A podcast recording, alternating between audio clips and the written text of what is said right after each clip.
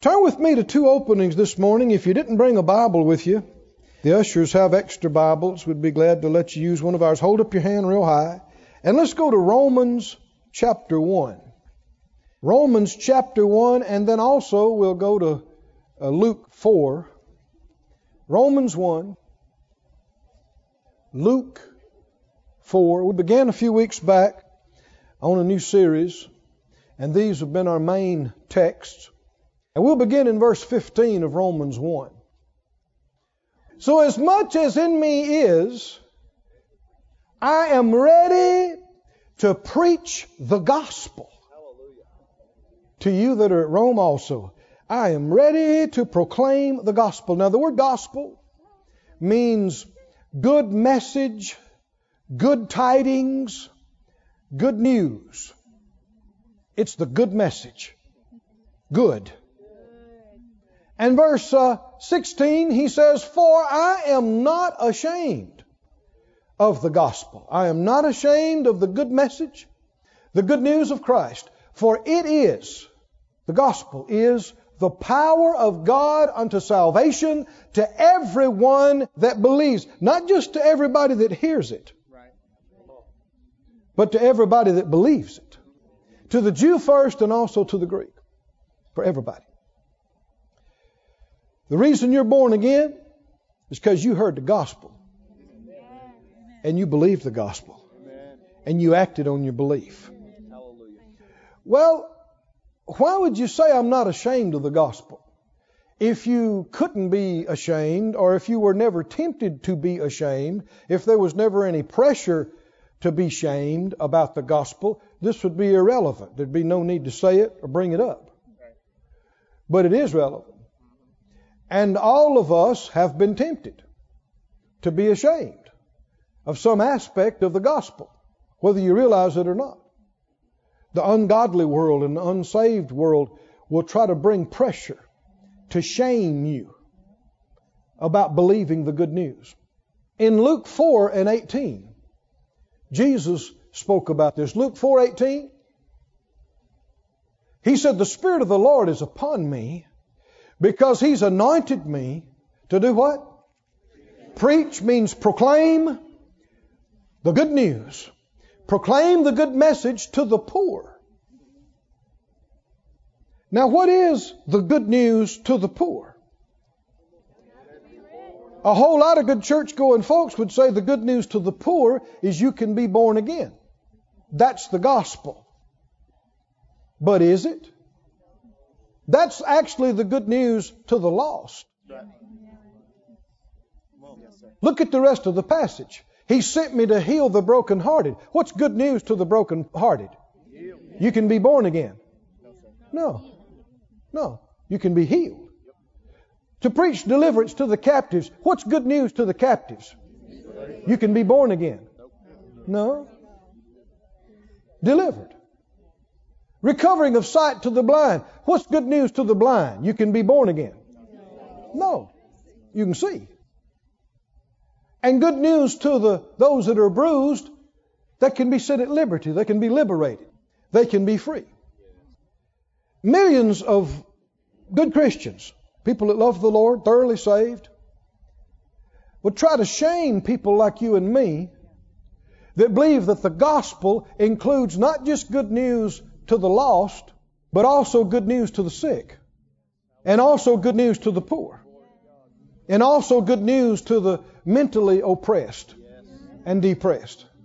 And uh, I've had people that tried to shame me with, with letters and messages and face to face. I've had people tell me, you know, we don't preach all that healing stuff. We just preach the gospel. And they're very serious. They're very adamant. They think they, they were saying I was off. I'm in error. I'm pre- I'm not preaching the gospel because I'm preaching faith and healing. And certainly if I'm preaching prosperity, I'm way off. I'm not I'm not preaching the gospel. But now go to Acts 14 and let's examine this a little closer. Acts 14 Paul and his company, sent out by the Holy Spirit, go to these different parts that have never heard about Jesus. And in verse 7, what did they do? In Acts 14 7, when they got there to these towns, what did they do? There, they preached denomination, social reform. Huh? Politics.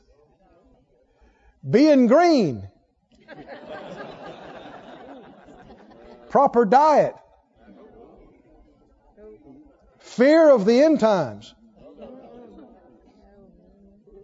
It's so easy to get off and preach all manner of things except what the Lord told us to preach. No, they preached the gospel, not a gospel, the gospel. The gospel. Spirit of God through Paul was very clear and plain about this that there is one and only one gospel. They preached the gospel. Now, you will see, well, well let me just read it. Verse uh, 8 There was a certain man at Lystra, impotent in his feet, being a cripple from his mother's womb, who never had walked, and the same heard Paul speak, who steadfastly beholding him and perceiving that he had faith to be healed. Here's a man's got faith to be healed. How does faith to be healed come? Faith comes by hearing. The Bible's very plain. Where did he hear something that gave him faith to be healed. When did he hear it? The same heard Paul speak. What did Paul preach? Can you get faith to be healed from hearing the gospel? Could you get faith to be healed today from what many preachers call the gospel? Do they ever say anything about healing? Then are they preaching the same gospel Paul was preaching? If you preach the same gospel Paul preached, people who hear it can get faith not only to be born again, they can get faith to be healed. No, God didn't just drop faith out of the blue into his heart to be healed. The faith came from what he heard. He must have heard something to the effect that Jesus not only took his sins, but he took his infirmities and bore his sicknesses and carried his pains. And that it was God's will for him to be healed. Somebody says, well, well, maybe he didn't. He had to have. If he had heard anything to the degree that it might be God's will to heal and it might not be, there's no way he could have gotten faith to be healed from hearing it. If I had a, a roll of $100 bills in my pocket here, and I said, Whoo, the Lord has blessed me. I want to give 50 people in this place today a $100 bill each. if I said that. Could you have faith to receive a $100 bill? And if you came up and said, Thank you, I will take my $100 bill now. And if I said, Who told you I would give you a $100 bill? What would you say? No, I didn't. I did not. I said I would give 50 people in this place. I did not call your name. Yeah, but I'm going to believe that I will be one of the 50. Based on what? You could wish you would be one. You can't believe it because there's nothing to base your believing on. That's right. That's right. Come on, can you see this? That's why if you say, you know, it's God's will to heal some and some it may not be His will to heal, you cannot get faith to be healed from hearing that. Impossible. You couldn't get faith to be born again if you heard it might be God's will to save you, but it might not be. We just don't know. No way you could have faith. You have to believe it's God's will for you to be healed, you to be saved. You got to believe it. In order to have faith, you got to hear it. Well, if there's faith, you can get faith to be healed from hearing the gospel. Wonder if you could get faith to prosper. Is there good news to the lost? Is there good news to the sick? Is there good news to the poor? Now, see, there are many that are trying to shame us, people like us, for even saying anything about money or prosperity because they're saying, oh, no, that's not, that's not spiritual, that's not important. God doesn't care about those kind of things. And the implication is, if folks don't come right out and say it, that, you know, well, the way things are is the way they're supposed to be. God has seen fit to bless some people with some wealth and others are just dirt poor and, and we don't know why it's that way, but it's the mysterious will of God. Is it now? No. And people believe the same thing about healing. You know, some people enjoy good health throughout their whole life. Other people are sick their whole life. And we just don't know, but we don't want to argue with God's will. People say, well, there must be a reason why it's that way. Well, sure, there must be a reason. That don't make it the will of God. Because there's a reason. Come on, are you with me, friends? Yes. There's all kind of things going on in this earth that's not the will of God. That doesn't, that's actually grievous to God. Displeases Him. Well, why does He allow it? He allows it because men allow it. Because He gave us a free will. And much of the population has decided to reject him and forget about him and go their own way. And that's the cause of all the pain and terrible stuff on the planet. But before the fall, there was no pain, there was no death, there was no curse, there was no trauma. You see in the book of Revelation, after everything is restored, have you read it? No pain, no sorrow, no crying, no dying. That was the will of God. That will be the will of God. All this junk happening in the middle is not an improvement on God's plan. It's the result of man's sin and the resulting judgment. No, sin is not the will of God. Death is not the will of God. Did you know death is an enemy? 1 Corinthians 15 calls death the last enemy that shall be put underfoot. You, you, I've even heard some preachers talk about, yeah, you know, God took them with sweet death. Death ain't sweet. death is an enemy. That's why, even though you know that you're saved and you know you're going to heaven, if the body starts to die, your natural instinct is to fight it and to live. Why? Because we weren't made to die. We weren't originally designed to die. In fact, it took the devil nearly a thousand years to cause the first people to die. They didn't know how to die. Now he's got people dying in two or three decades. You know, he's he's got it down to an art now. No, just because people are suffering and hurting in sickness and poverty and sin and, and mental oppression, none of that has ever been the will of God. And the good news Oh, come on now. The good news to the lost person is you don't have to stay lost. You can be born again. You can be gloriously saved. Tell me about some good news to a sick man. It is not God's plan for you to stay sick and you to stay down. You can be healed. Everywhere Jesus went, people got healed. Come on, is it true? Everybody that ever came to Jesus to be healed left healed.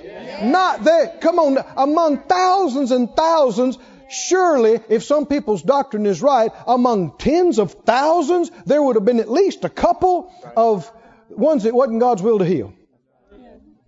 There were two or three that the Lord would have said, you know, the Lord's working something out in your life. I'm sorry. I can't minister this to you right now. It's part of His predestined plan for you. Not a one. See, all of this stuff has been concocted by confused men and women, preachers in particular, that prayed for somebody and they didn't get healed, and instead of admitting we must have missed it somewhere, they came up with these doctrines that it's not the will of God. But it's not true. It's not in agreement with the Bible. Go with me, if you would, to uh, Proverbs, the 10th chapter. There is nothing good about sin. Nothing. If you give a testimony, beware of glorifying sin.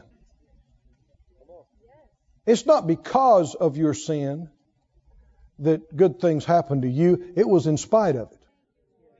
If you got to God in the gutter, don't give glory to the gutter. And by the same token, all the fruit of the judgment for sin, sickness, poverty, all of that. Don't glorify any of that. People say, well, you know, God put this sickness on me so I'd get closer to Him. Because I was going astray, and, and when I was down at my lowest, I found Him. And I got back to Him, so I thank Him for, for that sickness. That is not right. Giving glory to the sickness?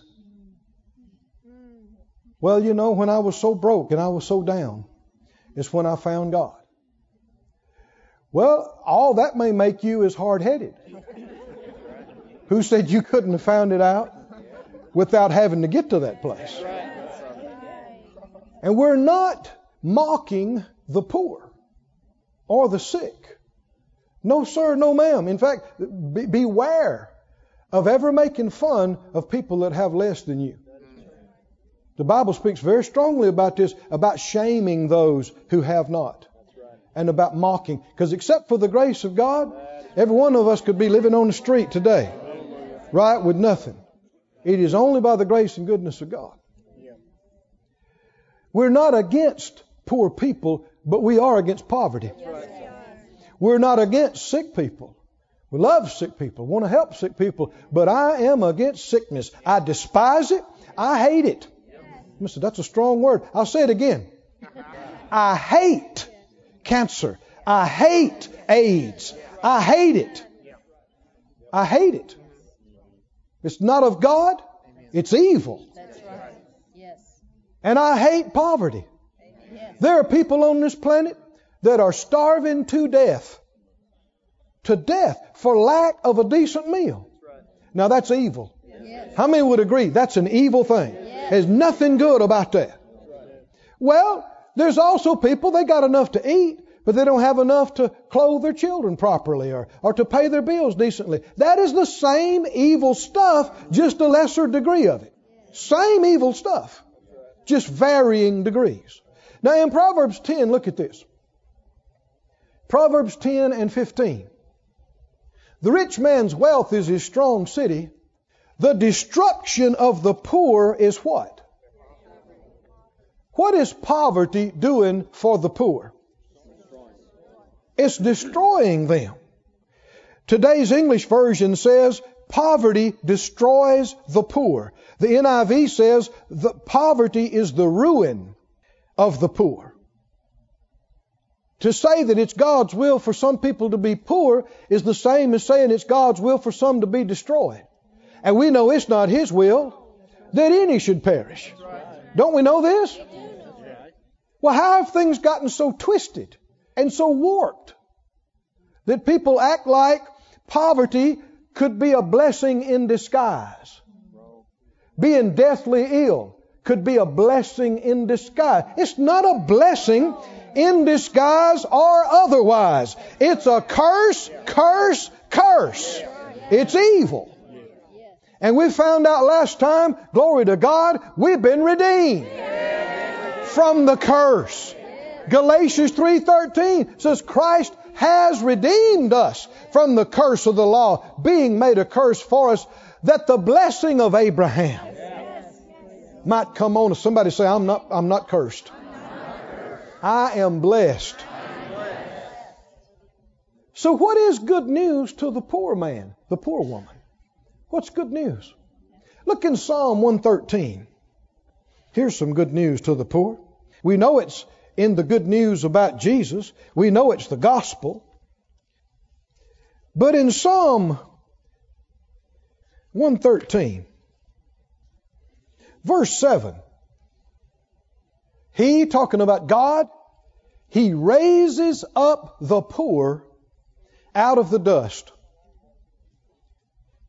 he lifts the needy out of the dunghill.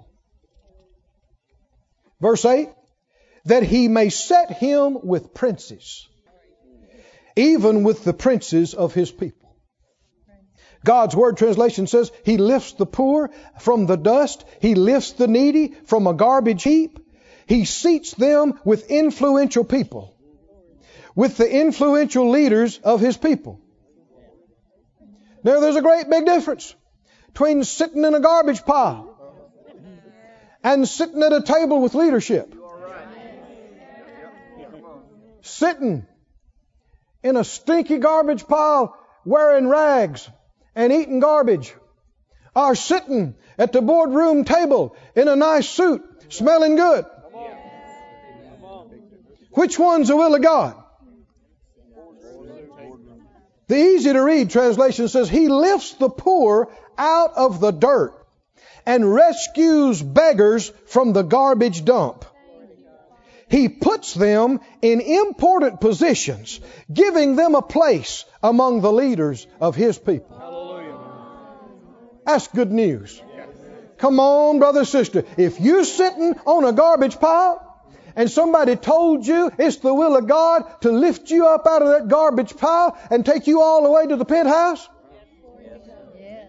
would that be good news to you? You see, a lot of people like to sit in their relative comfort and go, well, God don't care about all that kind of stuff. If you're sitting on the garbage pile, you'd be more interested in it. Well, the age of miracles is past. When you need one, you become a lot more open to the subject. there are people, too many, on the planet right now, rummaging through garbage heaps looking for something to eat, looking for something to wear. Don't you believe for a minute that it's God's will for one of them to be in those circumstances? Don't you believe it? Never was it God's will for a man or woman to have to grovel and beg and live like that.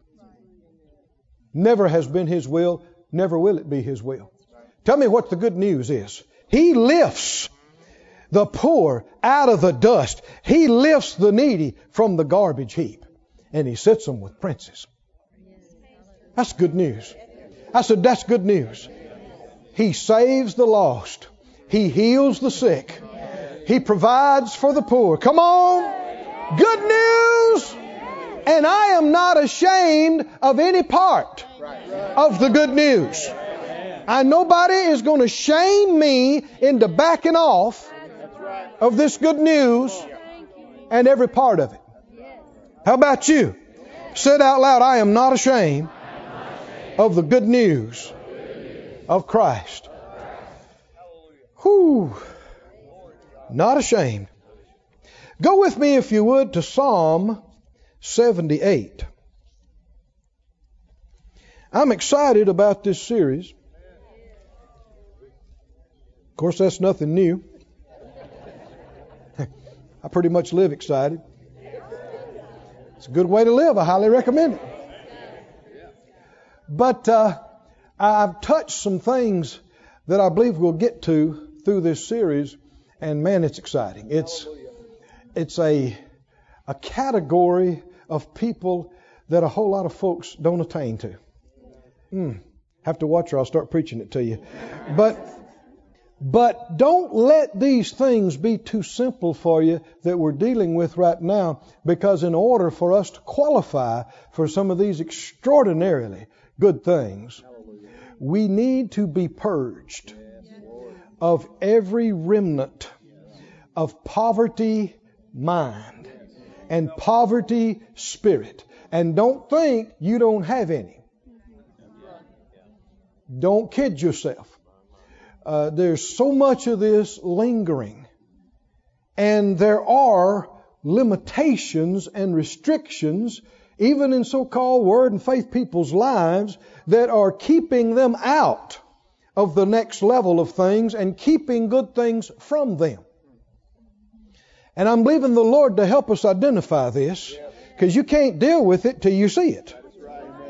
But then when you see it and identify it and put your, the Lord puts his finger on it, you, by the grace of God, you can get free. You, you can change and get free. And believe the gospel. Uh, for years now, decades, it has puzzled me and troubled me and annoyed me the way so many are so intense and bitter and judgmental about other folks that have more than they do. Have you observed these things as well? There are many, uh, including among Christians and preachers, that just stick their nose where it doesn't belong, that are got all kind of adamant opinions about other people's lifestyle and what they have and what they spend and what they do. And I've thought so many times, why would they care? What is it to them? And oh yeah, but people are very much stirred up about it and judgmental and bitter. And I, the Lord has showed me some things about it here and there, endeavoring to understand. But we get to it in this passage here. There are factors in people's lives that are choking them. In, let me just read this and then we'll explain it further. Psalm 78, about verse 11, this whole passage deals with the great things God did for his people Israel when he brought them out of Egyptian bondage. But it kept saying, even through the prior verses to this and then after this, that they forgot what God had done and what he could do. And they didn't believe him. And they didn't trust him. Verse 11, they forgot his works and his wonders that he had showed to them. Verse 12, marvelous things that he did in their sight of their fathers and the land of Egypt in the field of Zoan. Verse 13. He divided the sea. He caused them to pass through. He made the waters to stand as an heap. In the daytime, He led them with a cloud, and all the night with a light of fire. These are amazing things, aren't they? Spectacular. He clave the rocks in the wilderness. He gave them drink as out of the great depths. Verse 16, he brought streams out of the rocks. He caused waters to run down like rivers out in the middle of dry, desolate, barren desert. The rocks cracked open and floods came out like a small river for everybody and all their camels and their cows and their goats in the middle of the desert. 17, they, yet they sinned more against him by provoking the Most High in the wilderness. Verse 18, they tempted God in their heart by asking meat for their lust. And verse 19, they spoke against God. And they said, here's how they spoke against him. Can God furnish a table in the wilderness? Verse 20. He smote the rock, the waters gushed out, streams overflowed. Yeah, he did that. But can he give bread also? Can he provide flesh for his people? Can he? Can he? Can he? Verse 21. Therefore the Lord heard this. What did he hear? Can he? And he was wroth. Fire was kindled against Jacob, and anger also came up against Israel. Let me read Young's uh, literal translation of this verse 19, they speak against God and they say, Is God able to array a table in the wilderness? Verse 20, Is he able to give? God's Word translation. Let me read this to you, verse 19. Now, see, we, we're reading words that are actually from uh, Hebrew to English, sometimes through another medium, happened long ago, but you got to put yourself there. They've got attitude and it is bitterness. And it's a sarcastic. Can God do this out here for me in these circumstances? Made God angry. He goes on to say, verse 19, they spoke against God. They said, Can God prepare a banquet in the desert? True, he did strike a rock and the water did gush out and the streams did overflow, but can he also give us bread or provide us, his people, with meat? When the Lord heard this, he became furious. His fire burned against Jacob and his anger flared up at Israel. Why? Verse 22. Why? What made him mad about this? Because they did not believe God or trust him to save them. In spite of that, he commanded the clouds above and opened the doors of heaven. He rained manna down to them to eat and gave them grain from heaven. This is the God's Word translation. And humans ate the bread of the mighty ones, and God sent them plenty of food. In spite of all this, they continued to sin, and they no longer believed in His miracles. And it was all summed up in this expression, can God do it? Now, a lot of folks would listen to this and go, well, you know, I wouldn't say that. Can God do it? You may already have and just not realized. It's not just the mechanics of the speech, it's the spirit of it. Remember, we talked about this phrase, I can't afford it? Let's examine this some more. If you say, I can't afford it, what do you mean? Isn't that oftentimes equal to saying, I can't have it? Or I'll never have it. Why can't you have it? Why would you never have it? And here we begin to see the real root of why people are so annoyed and judgmental at people that have more than they do. It's bitterness and despair and hypocrisy. Somebody's got a nicer house than they do. Somebody's got a nicer car. Somebody's got more stuff. And you'll hear people say, ah, you know, I, I wouldn't want a big house like that anyway. You know, it's too much to clean, too much to keep up with. And they're being dishonest. I said they're being dishonest.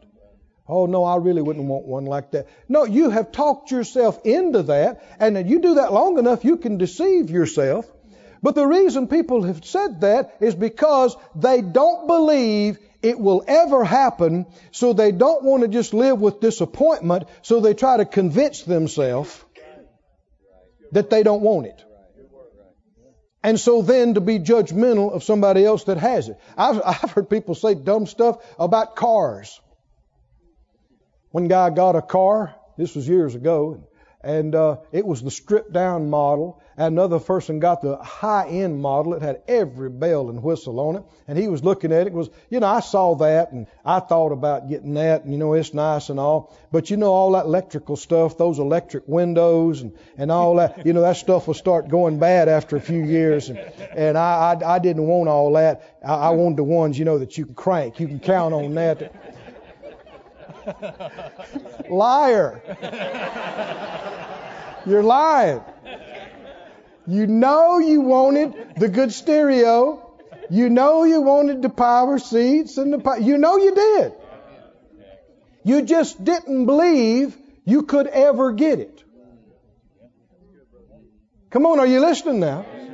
You didn't believe it could happen, so you're believing it can't happen. That's never going to happen for me. I'm never going to live in a house like that. I'm never going to drive a car like that. That's never going to happen. And that's okay because I don't care. And if this is what God, you're being hypocrite. You do care. And it is a failure to trust God and believe in Him. When you say, I can't ever have that, and you get bitter when you see somebody else that does, you're believing, if you believe God is real, you're believing He's not good. And you're believing He doesn't love you. And you're believing He's not fair. All of which are evil. Evil unbelief. Now skip on down to the 40th verse of this same chapter. Let me read the New English Testament of verse 19 through 22 before we do that this is New English, NET, says they insulted God. How many think that's a bad idea? They insulted God, saying, Is God really able to give us food in the wilderness? Yes, he struck a rock and the water flowed out and streams gushed forth. Can you see this kind of bitter, hypocritical unbelief makes light of the blessing of God? Makes little, and particularly in other people's life. Oh yeah, they got their little multi-million dollar house and their little frou-frou stuff. Well, good for them. Whoop-de-doo. You're a hypocrite. The truth is, you want it. No, I don't. No, I don't. I'm, I've prayed through and I got free from all that materialism. You're a liar. You're a hypocrite. You know you want it. Why do people come up with all that stuff? Because in their heart, they don't believe there's any way they will ever get it or ever have it. And they don't believe God can do it. They may not have just come right out and said it, but they don't believe He can do it in their life, where they live, working where they do, in their part of town, this year, this economy. Even though they may not be saying the exact words, they are, through their actions and other phrases, saying, Can God do it? That angers the Lord. It goes on to say, They said, Can He give us food? Will He provide meat for His people? Verse 22, because they did not have faith in God and they did not trust His ability to deliver them. After He had spared them from the plagues of the flies and the lice and the, uh, all the junk that came through and split the Red Sea and water out of the rock and fire in the sky and manna from heaven, He expects them to believe He can do something. Come on, do you see that? He expects something out of them now. And they still look Him in the face and sarcastically say, Can God do it? Can God do it? Can God do it? That'd make you mad too. You'd go, shut up. Can God do it? I reckon I got you this far. Been feeding you every day. Can God do it? Made him angry. You know that bunch perished out there too, didn't they? They died young and they died wrong. That's right. That is right. That's not going to be me. How about you? That's not going to be me. I am not sassing the Lord. I am not sarcastic and bitter. You get blessed with a hundred times more than me, I'm going to shout over it. I'm going to go, go, go. Tell me how you did that. I'm not going to be bitter, not going to be jealous, and I'm not going to believe that any good thing is out of reach when God is my God. It can happen. And it can happen for me. It can happen where I live. You know, for decades and de- not too many years ago, there wasn't a preacher that had a decent car to drive or a decent place to live was a rare, rare, rare thing. And a preacher that had an airplane? Forget about it. Why? Because they did. I, have actually had, I'm thinking of a young man right now, sat across from me and told me he knew he had a call on his life, but he was not going to obey and pursue it because he did not want to be broke all his life. And he had relatives that were in the ministry and how saw how broke and how basically beggars they were all their life, and he was not going to live like that. So he wasn't going to obey the call. He believed lies. I said he believed lies. Because you can obey God and you can also be blessed. Can God bless you being a preacher? Can God bless you working on the grounds? Being a custodian? God can bless you. Joseph was a slave. He was the property of Potiphar. And the Bible said he was a rich man. God can bless you anywhere. Anywhere, in any. Can God? Come on, help me out. Can, yes, He can. Yes, He can. And if He can do the same thing for me, why do I have to be envious at somebody else's blessing? Can you see how it'll free you up? If He can and will and loves me, I don't have to get mad because somebody paid a big bunch of money for something. What's that to me? They're spending that money is not taking anything away from me. That's not my money, it's theirs. If they're wasting it, they'll have to give an account before Him. That's none of my business. That's between Him and them. Can you see it? Skip on down to verse 40.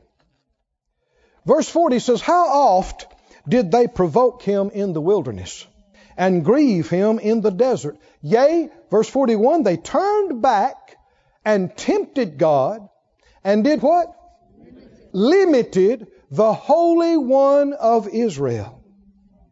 Verse 42, they remembered not his hand, nor the day when he delivered them from their enemy. They tempted him. How did they tempt him? This can God stuff. They provoked him to anger and tempted him with this God can't do it. You know, think about what all the, most of the church, God is hearing this out of most of the church. All the age of miracles has passed away and all that's, God doesn't do that kind of thing anymore and we can't have that, we can't do this because we can't get that and we can't, you know, people don't realize it. But none of this stuff's going to fly when you're standing before the judgment seat of Christ.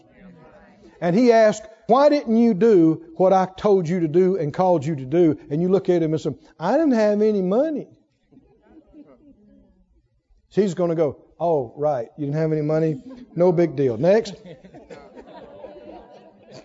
I, some years ago, I was praying, seeking the Lord about a particular project. And, uh, you know, thinking maybe I spent too much on that, or maybe maybe this is a little too much for that. And I was really trying to watch about cutting corners and this and that. And the Lord spoke to my heart, and He said, "Son, I don't mean to hurt a voice, but inside me, real strong. He said, I don't care how much it costs. Just get the job done. And I, I meditated on that for days. I thought, He really don't care. How much it costs? He creates planets. You think he's going to labor because you spent an extra $129 on something? You think he's even going to pause to think about that? He creates solar systems, stars. He doesn't care about that. I don't know of anybody that's going to get rewards in heaven for saving the most money. Think about that. But no. Uh, the New King James says, they turned again and again, they tempted God. They limited the Holy One of Israel. The Living Bible says it like this They limited the Holy One of Israel from giving them his blessings. Now, a lot of people, it chafes them to even hear this about limiting God. Uh, you see, some of the modern translations, they lost their courage and wouldn't put that word in there. They should have. Yes, that's right. Look up the root. You'll see it means mark out a boundary. It's a limitation.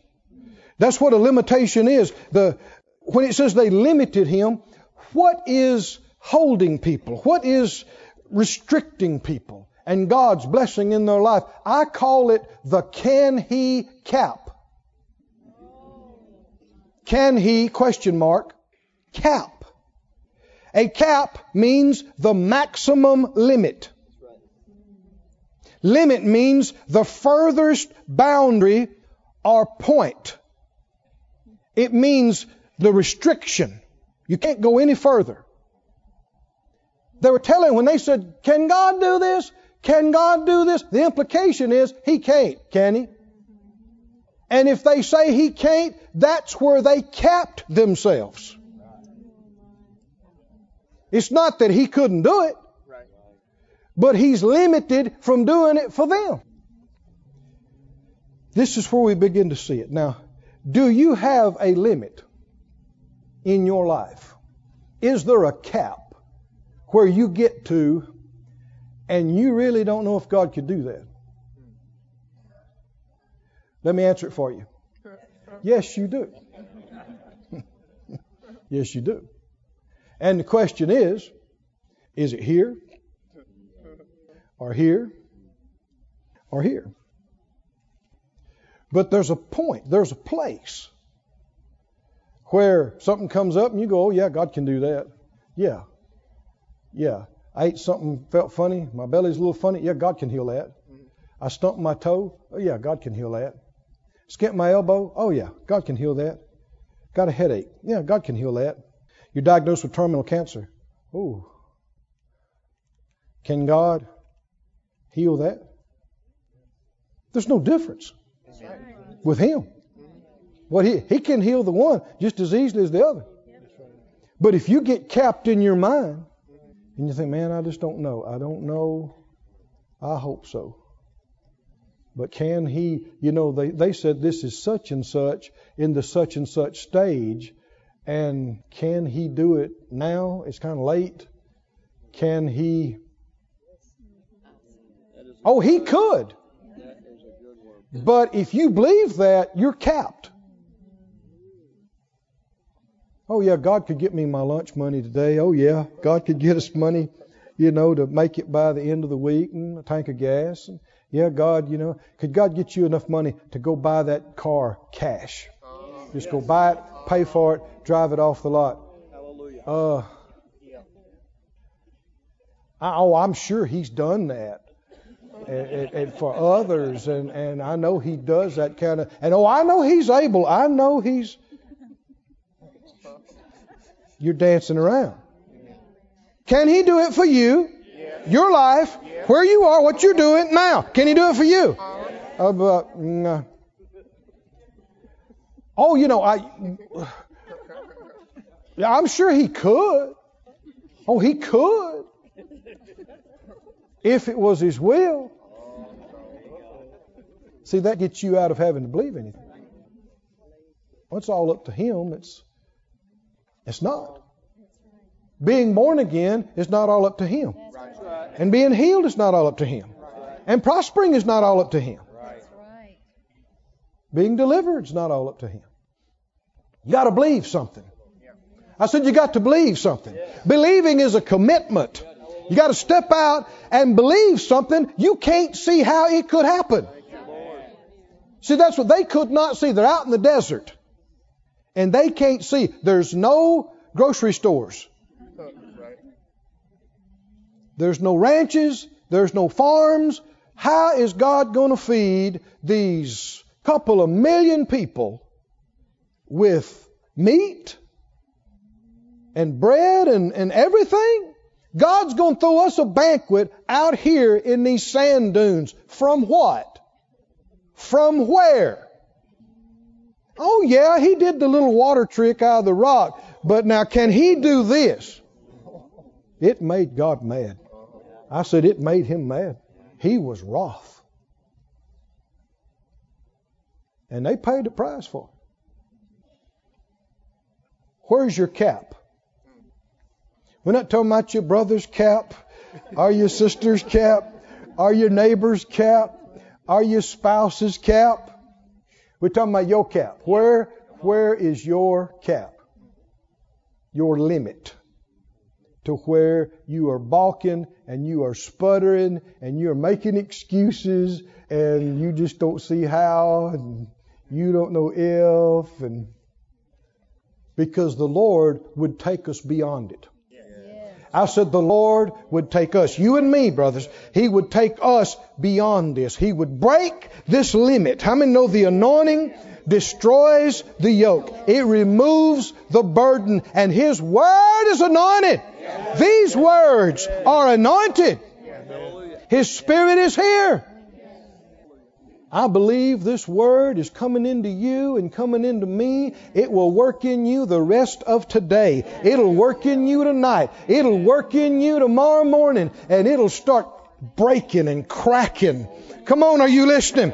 And expanding and enlarging on the inside of you. And it may be tomorrow or the next day or next week, but you'll look up and you'll go, yes, he can. Yes, he can and you won't be just a talking, you'll be actually believing it. Faith is beginning to come up in you. Yes, He can. Hallelujah. I can have my own house in place. I can have it paid for. I can have a good way of try. I can. I can do what I need to do for my kids and my grandkids. I can do this. I can do it this year. I can do it working where I need to work. I can do it. It makes no difference how old I am, my gender, my color, my background, got nothing to do with it.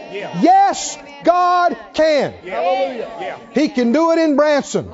He can do it in Missouri. He can do it in Arkansas. He can do it at my house. He can do it at my house. Do it for me. Do it for my kids. Yes, He can. Yes, He is. Yes, He will. No smart stuff coming out of my mouth. Can God? No, sir, no, ma'am. I'm just going to say, yes, He can. Yes, He can. Yes, He can. Go with me to the book of uh, 2 Corinthians. Thank you, Master. I've been believing for clarity in, in some of these areas for years and years. People, you know, people just get mad. A lot of times they hear about prosperity and they just get mad and they get upset. They, the devil wants to keep them away from this light. And they, they've been taught wrong for years at church. And a lot of times through their parents and grandparents, they were taught lies. And they, they didn't mean to, just ignorance and confusion. But they have embraced poverty like a friend. They've identified with poverty. I'm poor. That's me. It's my life. And again, we, there's no mockery. There should be no shaming if you're in challenging circumstances. Most of us in here have been. But don't embrace it. It's not a friend. That's right. And poverty is not just a financial condition. It is a spiritual condition. And it is a mental and soulical condition. Look in 3 John 2. They put up on the screen for us. You know it. 3 John 2. What did the verse say? Beloved, I wish above all things that you may what? Is that good news to somebody that's not prospering? That God wishes above all things that they would prosper. That's good news. And be in health. That's good news to a sick man, sick woman. How's it going to happen? Even as your soul prospers. What does that mean? Being healthy in your body, you're being prosperous in your material and financial life, is linked to, connected to, inseparable from your soul prospering. You're not going to be a prosperous person on the outside before you become a prosperous person on the inside. And when the symptoms leave your body is not when you became a healed person. Right. That is right. You become a healed person on the inside while the symptoms are still there. Come on, are you listening? And then what's outside has to line up with what's inside. And you can be living in abject poverty but instead of identifying with your circumstances and lack, you can identify with your Lord. You can identify with Christ and say, out here I may be broke, but in Him I'm rich.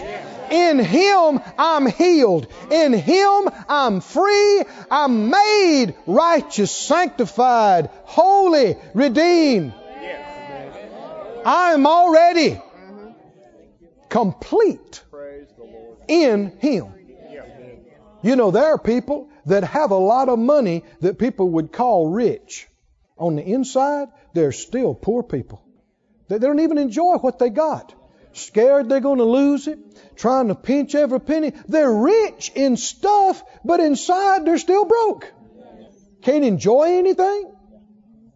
Well, by the like token, you could not have two quarters to rub together and already be rich on the inside. You could, you could be rich right now in Him. How's it going to happen? Being he- that you prosper and be in health. How? Even as your soul. That's your insides. You see yourself coming out of this. You see yourself doing well. You see yourself healed. You see yourself free in Him. Even though it doesn't look or feel that way, yet you come out. There was a time when Phyllis and I, bless our hearts, we were driving junky pieces of junk and, and living in squalor old furniture that people had worn out three or four generations ago. Just junk, patch, you know, stuff with holes and stuff, you know. Well, it beat having nothing. Yeah, come on. But there came a time when we begin to see ourselves differently. We begin to see ourselves not under, but on top. Not to tail, but to head. Come on, are you listening? We begin to see ourselves not needing somebody to give us a handout, but being able to be used of God to help somebody out. Come on, do you believe? That's what the Lord wants to do with this whole church. This whole church. Glory to God. In the beginning days of the church, you've read it in the book of Acts, it said there, uh, there was not one poor person among them. Right. One needy person among there were thousands of them in the church. If he could do it then, he could do it today. Can God? Yes, he can. Yes, he can. He can do it here. He can do it now. He can do it for us. We believe it. We believe it. Look in 2 Corinthians 9. This is shouting ground. 2 Corinthians 9 and 8. I want you to read that first phrase for me. What does it say? Huh?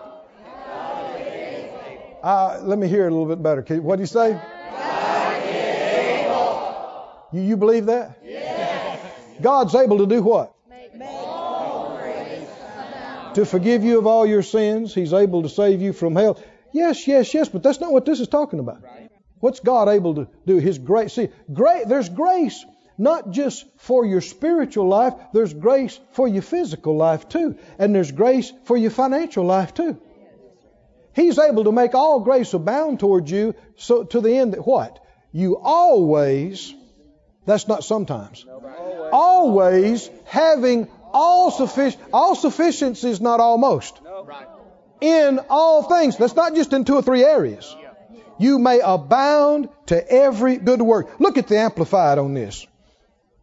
The Amplified. God is able. Oh, you ought to say it again. God is able. Say it again. God is able. Can God spread a table in the wilderness? Can God? Yes, He can. Huh? Put you in a nice house, put you in a nice place. In this economy, in this real estate market, huh? With your job. See, not everybody's nodding their heads at me. Some folks are looking at me like, it's hard out there, Brother Keith. Don't identify with your circumstances. Don't let that tell you what you are and limit you and cap you. Believe this. God is able to make all grace, every favor, and earthly blessing, earthly, earthly, down here, come to you in abundance, so that you may always and under all circumstances and whatever the need be self sufficient. Now you are dependent on God, but you're not dependent on any other man or woman or government or mama or daddy or anybody. Now see, it's a wonderful thing to help people that are in tough circumstances. But God never intended that any poor man or woman look to the church as their provider or to any wealthy person as their provider because that's taking the place of God. And that's still them having to come to you with their hand out. That's humiliating. That's right. That's not the will of God for anybody to have to kowtow and bow down and be dependent on you or me or anybody. They don't have to. They can have the same source. The same source I've got, this church has got, everybody's got the same source. I don't have to beg you. You don't have to beg me. We can just go straight to Him. Straight to the source. And we can always, under all circumstances and whatever the need, be self sufficient, but possessing enough to require no aid or support, and furnished in abundance for every good work and charitable donation. All the bills paid? Plenty of money? Given to this good work and that good work and this mission and that church and this outreach? Somebody say, That's me. That's me. That is me. I am the blessed of the Lord. I am the rich of the Lord. Thank you, Lord. Ephesians 3:20. I want you to notice this one. A lot of you know it, but I want you to notice it again. Ephesians 3:20, this King James. Now unto him that is what? He's what? Can God do it? Yes. He is able. Not only to do what I need done or what I've asked done, or what I've thought. He's able to do exceeding abundantly above. Can He do it? Not only can He do it, He can exceed it. He can go way above anything you have asked or thought. What He can do. Do we, do we really have any inkling of how big our God is? Come on, have you ever looked out over the Pacific Ocean? Have you ever looked at the mountain ranges? Have you ever looked, ever looked up in the night sky? Tried to look at the sun or the, the moon? The one who made them is far more vast and far stronger than what he made. If he wasn't bigger than what he made, he couldn't have made it. That person, that being, called you his child. Glory to God. Hallelujah. And you can call him Father. Yes. Stand up on your feet. I want you to say, My Father. Say it out loud to him, My Father. Oh, you are great. You are so great, so great, so big, so vast. Oh, just say it out loud to my great Father God. I believe you are able. I believe you certainly can. You easily can. I ask you, show me what has capped me, what has limited you in my life. Help me to see it, realize it, recognize it. Give me the grace to go beyond that and be free from these limitations in Jesus' name. Oh, hallelujah. Oh, thank you, Lord. Just praise Him some more. Lift up your hands, lift up your voice. Lord, I praise you. Lord, I praise you, I praise you, I praise you. Lord, I praise you, I praise you, I praise you. Hallelujah. I want you to close your eyes. Say it again in faith. Say it again in faith. Lord, I'm not looking down here on these things around me. I set my sights above where Christ sits at the right hand of majesty. These things around me are not who I am. They're not what I am. I'm in you, and you're in me. In you, I'm free. In you, I'm healed. In you, I'm rich. Hallelujah. Oh, thank you, Lord. This ministry has been brought to you today free of charge by the partners of Moore Life Ministries and Faith Life Church.